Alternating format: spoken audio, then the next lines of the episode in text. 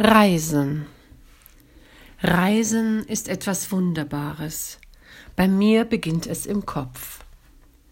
Am Anfang steht die Sehnsucht nach Ausstieg aus dem Alltäglichen, verbunden mit den Bedürfnissen nach Erholung und Veränderung.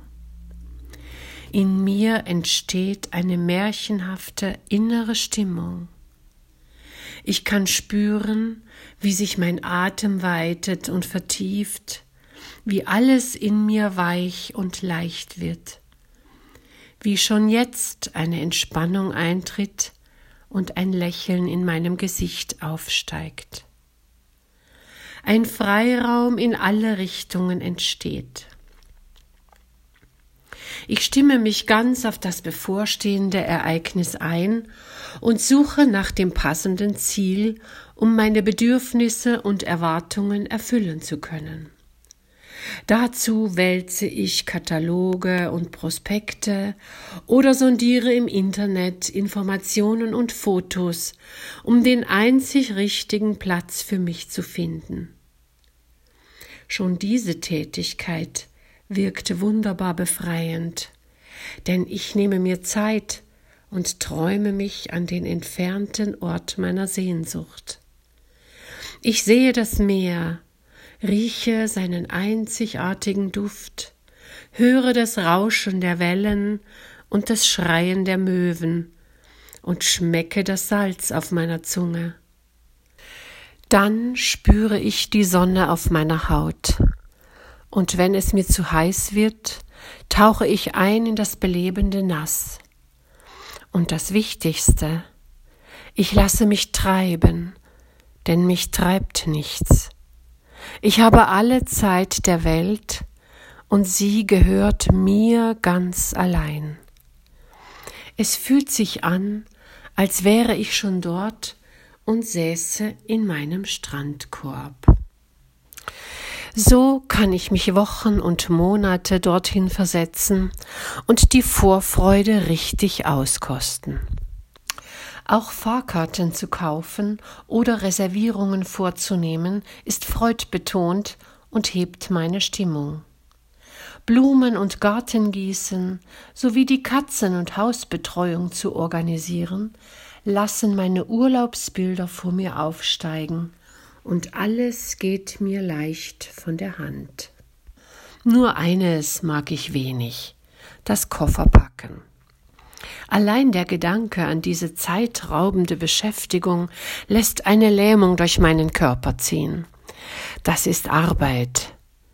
Die Gedanken müssen ganz bei der Sache sein. Was brauche ich wirklich und was ist nur eine Menge Ballast? Denn davon habe ich genug. Dann muss am Urlaubsort aus und später wieder eingepackt werden und am Ende wieder alles auspacken und an seinen häuslichen Platz verstauen, wenn alles vorüber ist. Das ist das Allerschlimmste, denn das ist wiederum zeitverschwendende Arbeit, verbunden mit Trauer und Abschied. Und der Alltag lauert schon hinter der Tür. Also schiebe ich das Kofferpacken bis zur letzten Minute hinaus, wohl wissend, dass ich dadurch wieder in Stress kommen und vollkommen erschöpft losziehen werde. Meine heutige Reise soll eine Bildungsreise werden. Schließlich muss man auch so etwas einmal erlebt haben. An der Straßenbahnhaltestelle treffe ich meinen ersten Reisebegleiter. Er will mich überreden, in die soeben einfahrende Sonderfahrt einzusteigen. Einen Material- und Arbeitswagen ohne Fenster, der höchstens von Streckenarbeitern zu kurzen Fahrten benutzt wird. Er wolle dort mitfahren, um Geld zu sparen, erklärt er mir. Seine Entscheidung überrascht mich. Und nun muss auch ich schnell entscheiden. Ich lehne ab, ohne groß darüber nachzudenken. Er springt auf den fahrenden Straßenbahnwagen auf, ohne sich von mir zu verabschieden. Nun trennen sich also unsere Wege für diese gemeinsam geplante Reise. In mir zeigt sich momentan kein Bedauern darüber. Alles geht so schnell, und anderes will nun von mir entschieden werden. Einen Augenblick lang überlege ich, wie ich nun meine Reise fortsetzen soll, und ich entschließe mich, zu einem anderen Gleis zu gehen, von wo die Straßenbahnen in die entgegengesetzte Richtung fahren. Alle Linien umfahren von hier aus das Stadtzentrum in einem Ring, also fahren auch alle zum Hauptbahnhof. Welche Richtung ich einschlage, ist somit unwesentlich für das Erreichen meines Ziels. Nur die Dauer der Fahrt ist unterschiedlich lang.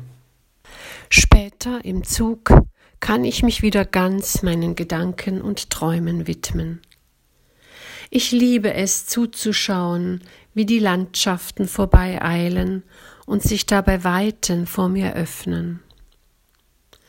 Tief atmend hole ich scheinbar die frische Luft von außen zu mir hinein. Es duftet nach warmem Sommerregen auf einer soeben erst gemähten Wiese. Ich habe keine Verpflichtungen, keine Verbindlichkeiten, keine Termine. Jeglichen Ballast habe ich hinter mir gelassen. Meine Zeit gehört nur mir. Ich kann mich gar nicht satt sehen an all dem, was sich mir da draußen an vielfältigem Leben zeigt, und ich kann mir jetzt aussuchen, woran ich teilhaben möchte. Inzwischen ist es mir gleich, wohin mich meine Reise führt.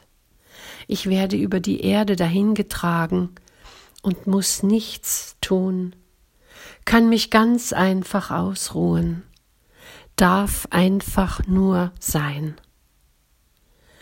Wenn mir danach ist, kann ich aufstehen, essen, trinken oder schlafen. Lesen ist auch eine reizvolle Option, im Moment aber noch zu anstrengend. Erst wenn ich mit meinen derzeitigen Gedanken ganz zu Ende gekommen bin, greife ich nach einem Buch, falls mich der Schlaf nicht vorher übermannt. Das Buch sollte auf jeden Fall zu meiner jetzigen Stimmung passen. Dann fühle ich mich ausgeglichen, als wäre ich im Paradies. Ansonsten schaue ich lieber wieder auf das Leben da draußen oder auf das in mir drinnen.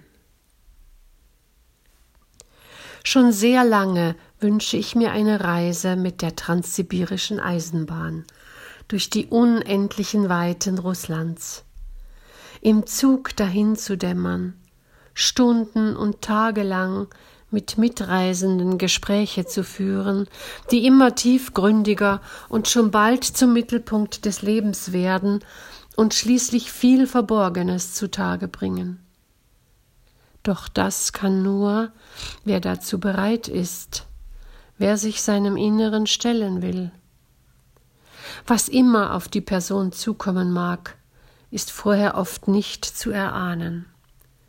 Es ist eine Reise zum Mittelpunkt, zu meinem, zu deinem, zum Mittelpunkt allen Erlebens. Auch im Äußeren liegen viele schöne Sehenswürdigkeiten. Der Zug fährt dahin, und das Rollen der Räder über die Schienen erzeugt einen gleichmäßigen, nie zu enden scheinenden, beruhigenden Rhythmus. Eigentlich müsste sie Transsibirische Eisenbahn heißen. Der Zugbegleiter bringt heißes Wasser für den Tee, alles andere habe ich dabei. Schließlich brauche ich hier nicht viel tagsüber jede Stunde einmal aufstehen und ein paar Gymnastikübungen machen sowie etwas im Zug entlang gehen, halten meinen Körper in Bewegung. Für ein paar Tage ist das schon einmal zu akzeptieren. Schließlich wird zwischendurch auch ausgestiegen und es werden Sehenswürdigkeiten bewundert.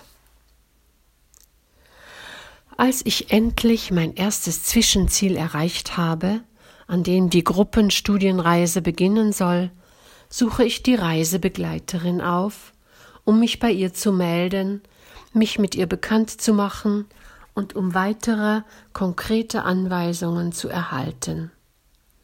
Erst da bemerke ich, dass mein Gepäck irgendwo während meiner Anreise verloren gegangen ist.